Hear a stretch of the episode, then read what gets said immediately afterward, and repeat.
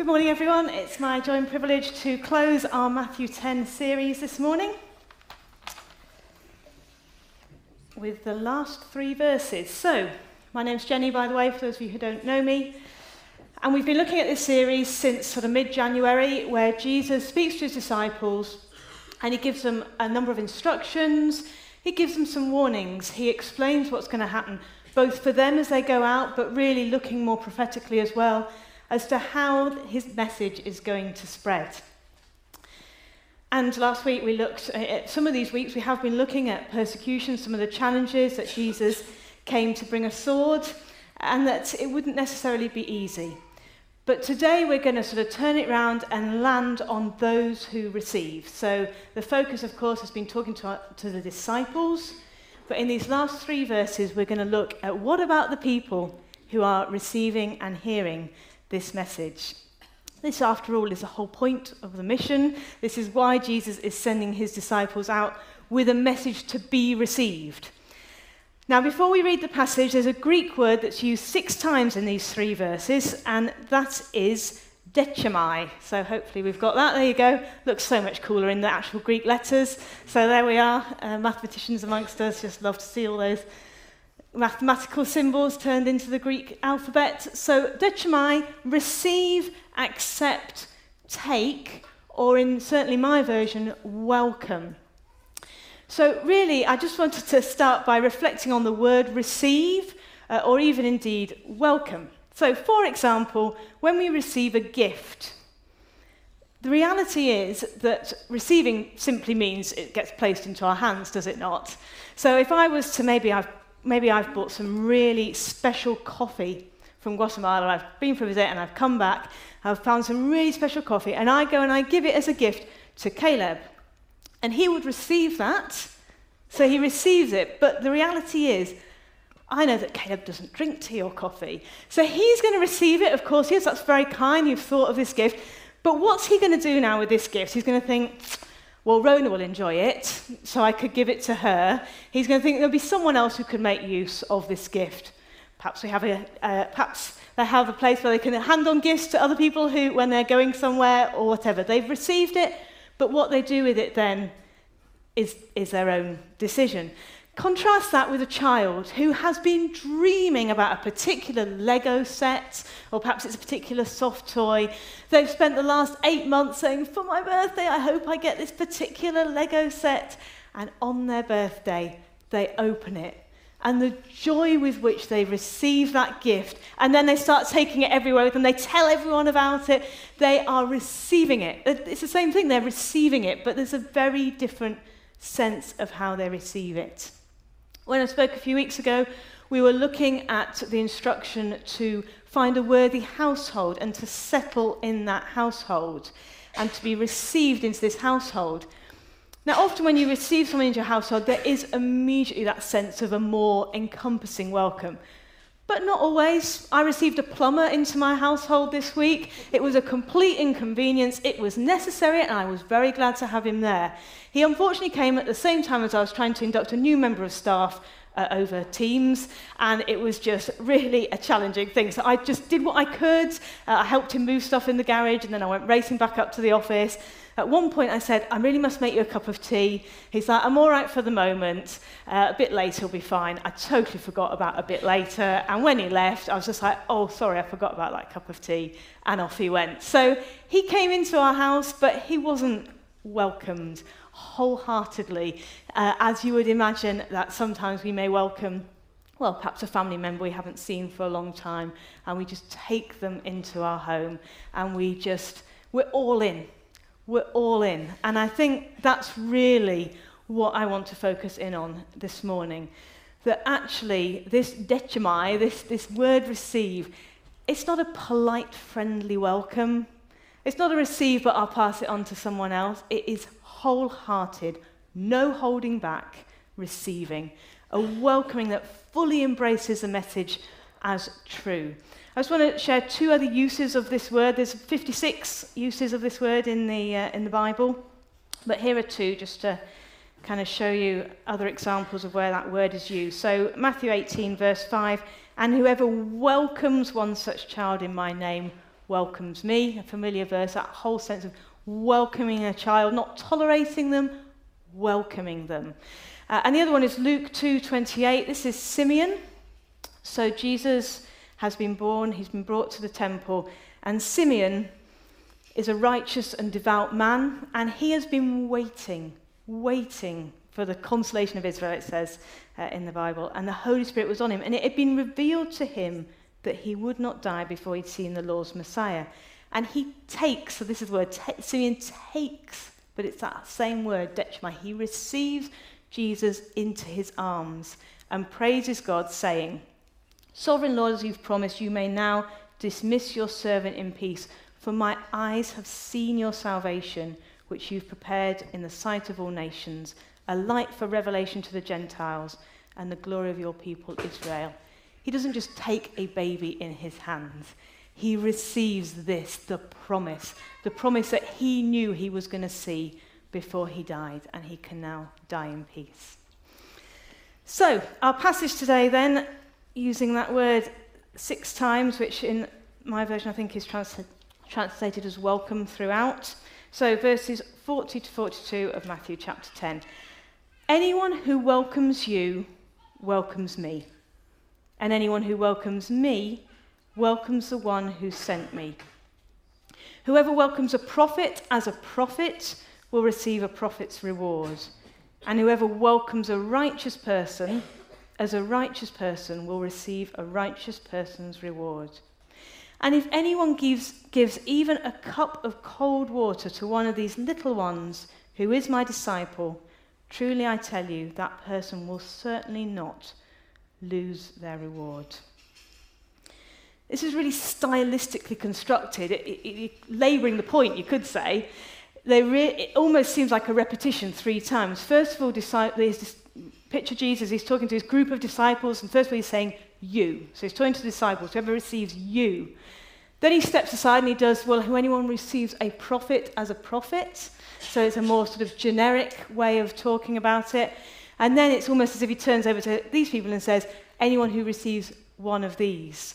So it's really sort of building that emphasis. And the reason that that happens is to show how important something is. For this is a decision we're all invited to make. Will you receive Jesus? And if you already have, are you all in? Fully embracing discipleship? Holding nothing back? Let's pray. Lord God, we thank you for your word.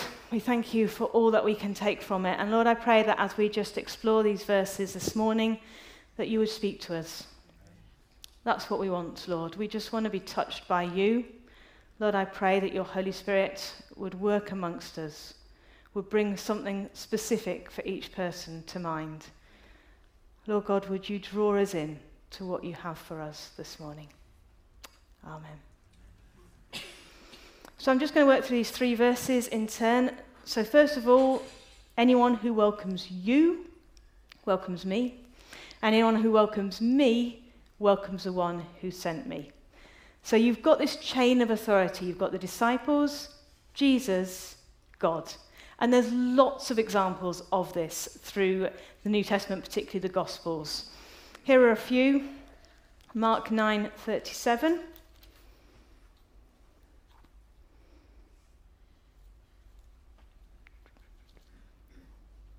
Whoever welcomes one of these little children in my name welcomes me, which we were just looking at when we were looking at Dechomai, but, and whoever welcomes me does not welcome me, but the one who sent me. So there's a real sort of mysterious connection, really, going up from someone here, like the disciple or the child, to Jesus, to God who sent him, to the Father who sent him.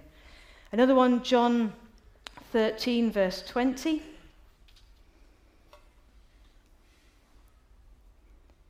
Very truly, I tell you, whoever accepts anyone I send accepts me. And whoever accepts me accepts the one who sent me. So you've got this real chain going on. And there's actually one more where Jesus cried out. I, I just think that's interesting. Then Jesus cried out, Whoever believes in me does not believe in me only, but in the one who sent me. Jesus is at pains to help us understand that it isn't just about him. So many people in our world think it's about them. And Jesus is at pains throughout his ministry to say, This isn't about me. This is about him who sent me. This is about my Father, and I do what my Father asks me to do. Believing in me is believing in him. It's a little bit like, uh, I suppose, our best modern day, our best sort of earthly comparison would be an ambassador in a country, obviously all around the world, people have uh, embassies, and in that embassy, you have a team under an ambassador. I uh, know someone who used to work for the Foreign Office, and she was placed in Indonesia, she was placed in uh, Thailand, and when she would go out doing her work, she is going out doing what the ambassador has asked her to do. She, she's representing British interests, uh, the British perspective in that country. But the ambassador isn't just thinking, oh, what, how will I, how should we do things? He obviously is acting on instructions from the mother country, from Britain in this case. So the British government is guiding the ambassador as to how to operate in that country, and he's then guiding his team. So it's, it's a flow of authority coming up and down in that way. And this is what Jesus is just saying to the disciples as you go out. You know, we know this, it's not in their own strength. It's, if you're rejected, it's not you that's being rejected because you are being sent by me. And I'm being sent by God. So that's this first verse is all about this kind of chain of authority, which is very familiar through different parts of Scripture. The second section, we go on to this sudden speaking about a prophet and a righteous person. I'm all over my Bible today. Sorry, I should have put more bookmarks in. Whoever welcomes a prophet as a prophet will receive a prophet's reward, and whoever welcomes a righteous person as a righteous person will receive a righteous person's reward. That's a bit of a tongue twister, isn't it? Try and do that one quickly. What does this actually mean? So, a prophet is someone who hears and speaks God's words. So in the Old Testament, we have a lot of, uh, lot of writings from prophets. Not your top job, really, uh, in the world. You are called to go and speak God's words into a situation, and, and that's what you do. That is your purpose, to hear from God and speak out. And that's so if we recognize, you see, a prophet is obviously a person, so you could welcome a person into your house just as that, as, a, as an individual person who might need a meal and might need a bed to sleep, or you can recognize them as a prophet. And what that essentially means is that you're recognizing that they hear from God and they speak what they hear. So there's a, there's a real weight, isn't there? When I shared a few weeks ago, we looked at the Shunammite woman uh, in the time of Elisha and who she built her extension. Do you remember if you were here? So she recognized that he was a man of God. And every time he passed through, she said, I want you to stay here. And eventually she built him a little room up on the roof so that he could stay there.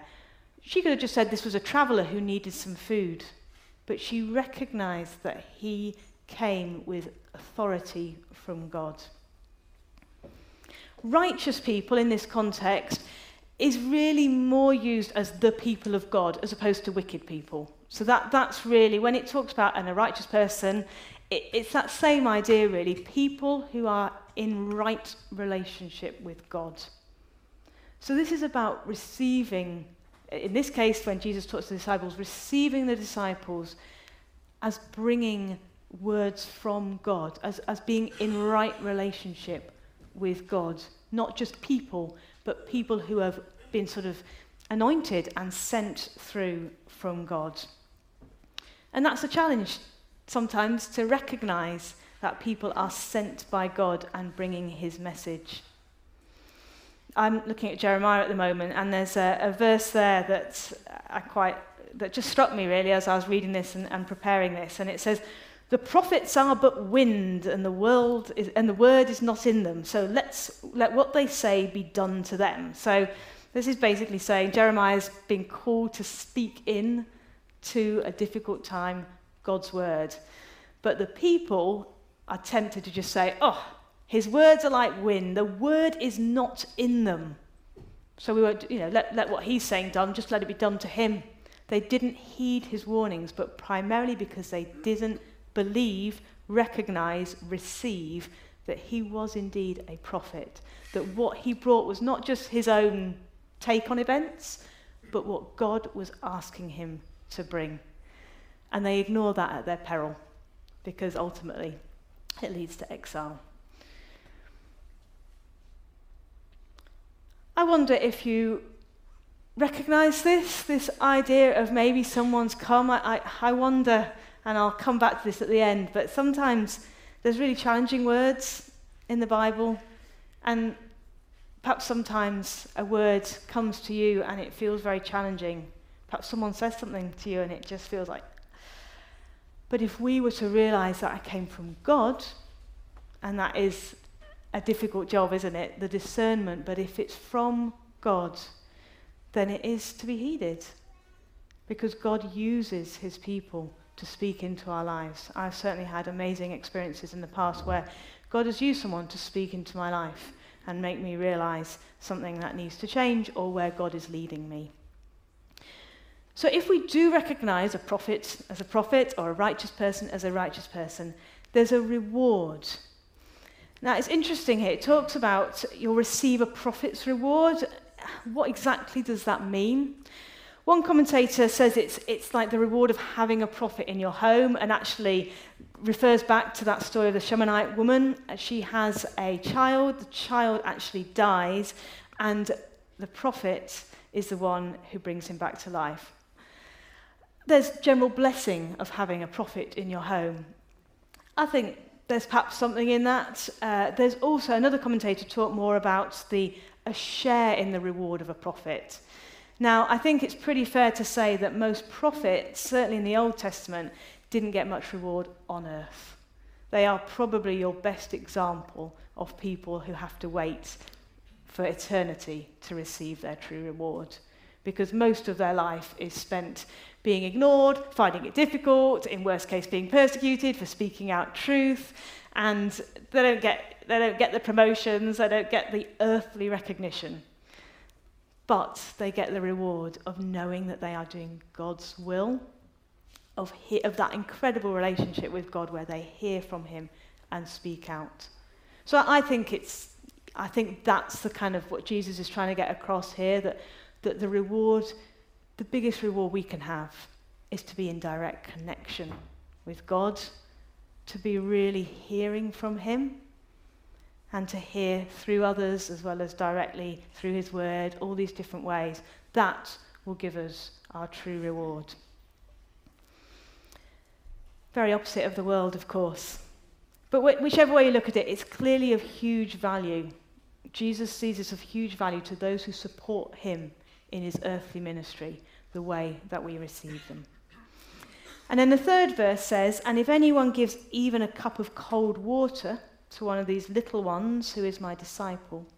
Truly, I tell you, that person will certainly not lose their reward. A reference to reward again.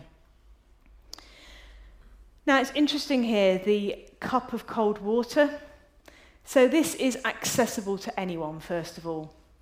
This, to receive Jesus is accessible to anyone. Anyone can get a cup of water, but it does, or did at that time, require effort doesn't require so much effort now just to turn the tap on. But at that point, they would have had to go to the well and draw a cup of water. So it is an active decision to go and get that cup of, of, of water. For me, it draws to mind two different things. The first we saw a picture of earlier this morning. So, the Samaritan woman at the well in John chapter 4. I don't have time to look at it now, but what, one of the other things we can pull from that story, beyond the fact that Jesus was thirsty, was that it doesn't matter your background, all are welcome. All are welcome. Jesus sits with this woman in the middle of the day, a woman who has been outcast by the community around her, and he asks for a cup of water from her.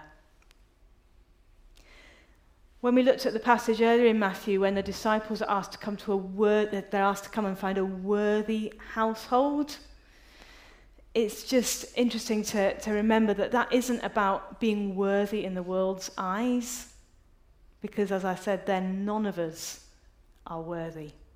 But Jesus makes us all worthy through his blood.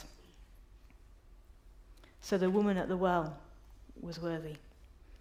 Anyone can come and receive the message of Jesus. The other thing that it reminds me of is a passage in Matthew 25, which is well known and loved by those who do social action work because it is all about the importance of caring for those in need. I'm just going to read uh, from 31, we've only got the last verse up, but when the Son of Man comes in his glory and all the angels with him, he will sit on his glorious throne. All the nations will be gathered before him, and he will separate the people one from another, as a shepherd separates the sheep from the goats. He will put the sheep on his right and the goats on his left. Then the king will say to those on his right, Come, you who are blessed by my Father, take your inheritance. Remember the reward? Take your inheritance, the kingdom prepared for you since the creation of the world. For I was hungry, and you gave me something to eat. I was thirsty, and you gave me something to drink. I was a stranger, and you invited me in. I needed clothes, and you clothed me. I was ill, and you looked after me. I was in prison, and you came to visit me. Then the righteous will answer him, Lord, when did we see you hungry and feed you, or thirsty and give you something to drink? When did we see you a stranger and invite you in, or needing clothes and clothe you? When did we see you ill or in prison and go to visit you? And this is the verse we have The king will reply, Truly I tell you, Whatever you did for one of the least of these brothers and sisters of mine, you did for me. It's back to that mysteriously divine chain of command, isn't it? Just as when we receive the disciples, when we receive the message, we're receiving Jesus, we're receiving the Father who sent him. When we feed one of the least of his children, it's as if we're feeding Jesus directly it's just mysterious, isn't it? But, but that is what is being, being shown to us, really, in this passage.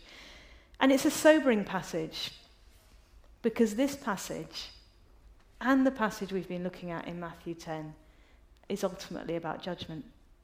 It's the call to recognize God's sent people and receive them. The call to recognize God's sent people in Matthew 10 Jesus is sending the disciples. We've just referenced prophets. That is God sending prophets out. It's our role to receive them. And from there, receive Jesus, sent by God. And receive him wholeheartedly. And, and not just that, not just receiving Jesus into our lives, receiving that message of, of salvation, but there's also this care and compassion to our neighbour, which we've just seen. That, that's that's the, the whole package, if you like. You know, it's the connecting into God, but then also out to those, those little ones, those ones in need, and that recognition of those who are in right relationship with God. Earlier in Matthew 10, I think it was the first, when we first looked at the disciples being called together. If you remember that, back in January, we looked at the disciples that were called together and where they were going to go. And then it says, freely you have received, freely give.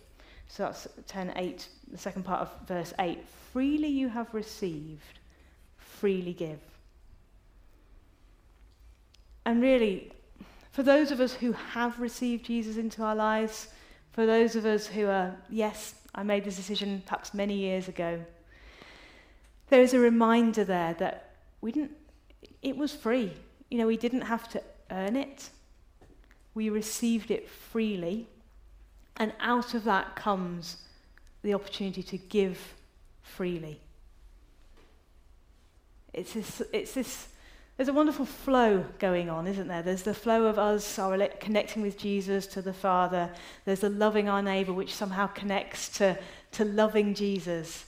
And there's a freely you have received, freely give. Let's be people who, out of that, of what we've received, it just, it just flows out. We freely give to others. Recognizing that it's all come from God anyway, all our resources.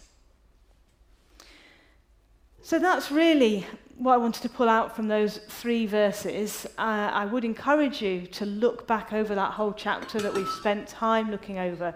I wonder which bits have particularly resonated with you. But as I've been preparing, I've been really mindful of a couple of things which I just want to pull in before we finish. First of all, I've been mindful of the parable of the sower.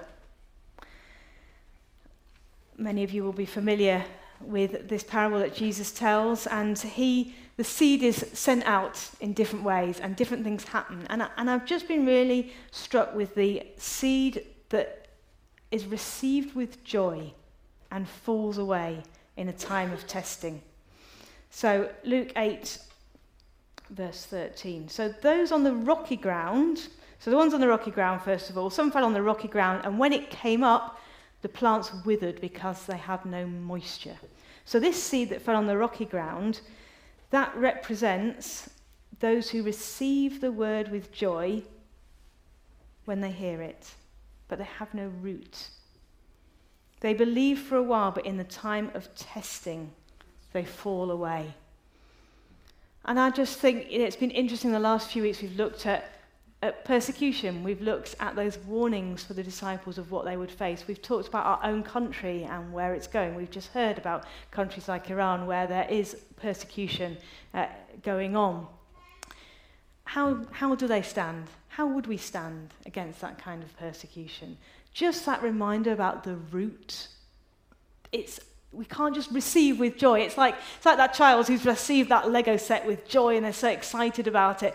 But a few years later, they grow up, they grow out of Lego. I don't know, do we ever grow out of Lego? But they grow out of Lego.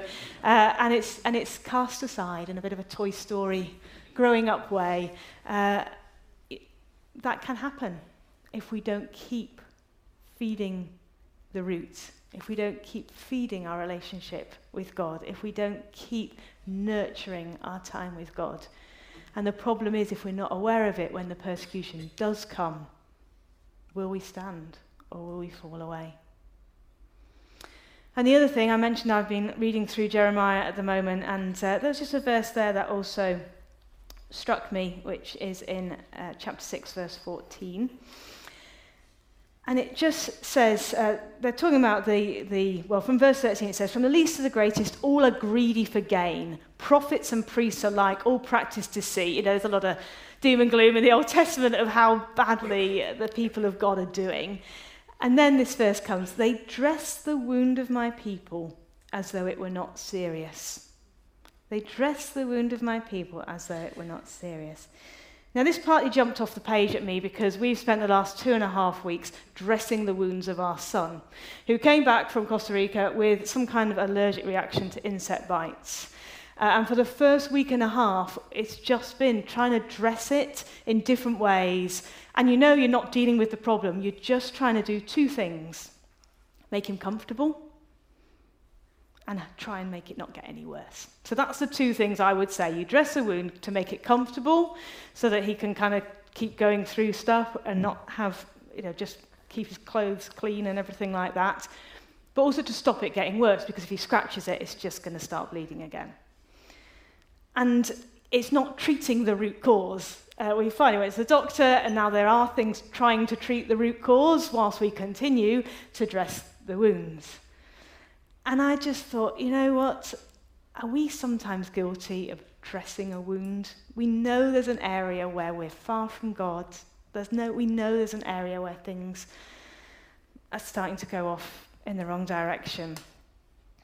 But we just dress the wound. We just do something to keep it comfortable, make sure that it's still okay, or, or that it doesn't get any worse. But we don't treat the root of the problem. Are we speaking truth into situations? Are we realizing how serious it is? Or are we just letting ourselves drift? Are we just slotting our faith into one area of life where we need it and we're not really all in? So that's just the kind of where I really wanted to just focus at the end. You know, we looked at receiving, receiving wholeheartedly, receiving with joy, what Jesus says about that all important call to receive. But I just think it's worth reflecting on whether we still are all in. Are we all still wholeheartedly for God? Or is there something that needs some root work, some dealing with right inside, rather than just dressing the wounds? So I'm going to invite you to stand, and we're going to just spend a bit of time praying. I'm going to ask God to just bring to mind where there might be something He would want to say.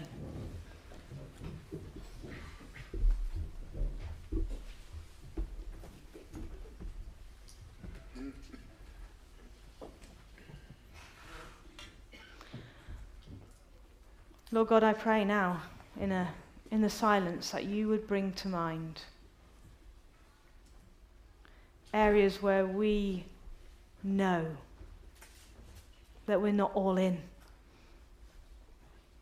that you're not first, where something else perhaps is trying to take that place. And perhaps we know that what that thing is, but we just dress the wound, we just cover it up and walk forwards, uh, and it's still there. We're living with it in a comfortable way. We're making sure it doesn't get any worse. But will we be ready for a time of testing, trouble, persecution that may come? Do our roots go deep enough?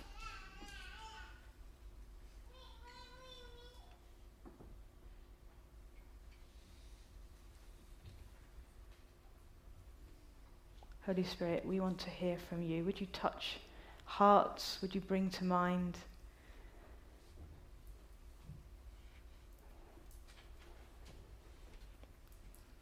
Areas where we need to go to the root of the problem.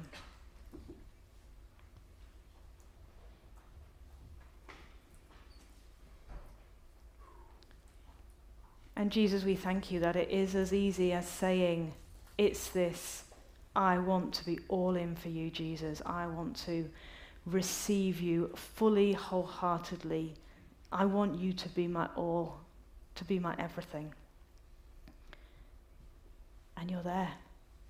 That's what you long for too.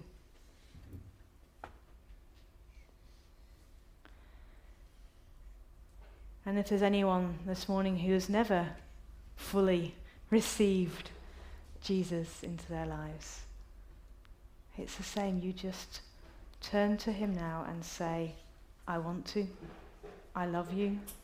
I believe in you. And you're there. So, Lord, we ask that you would minister to us.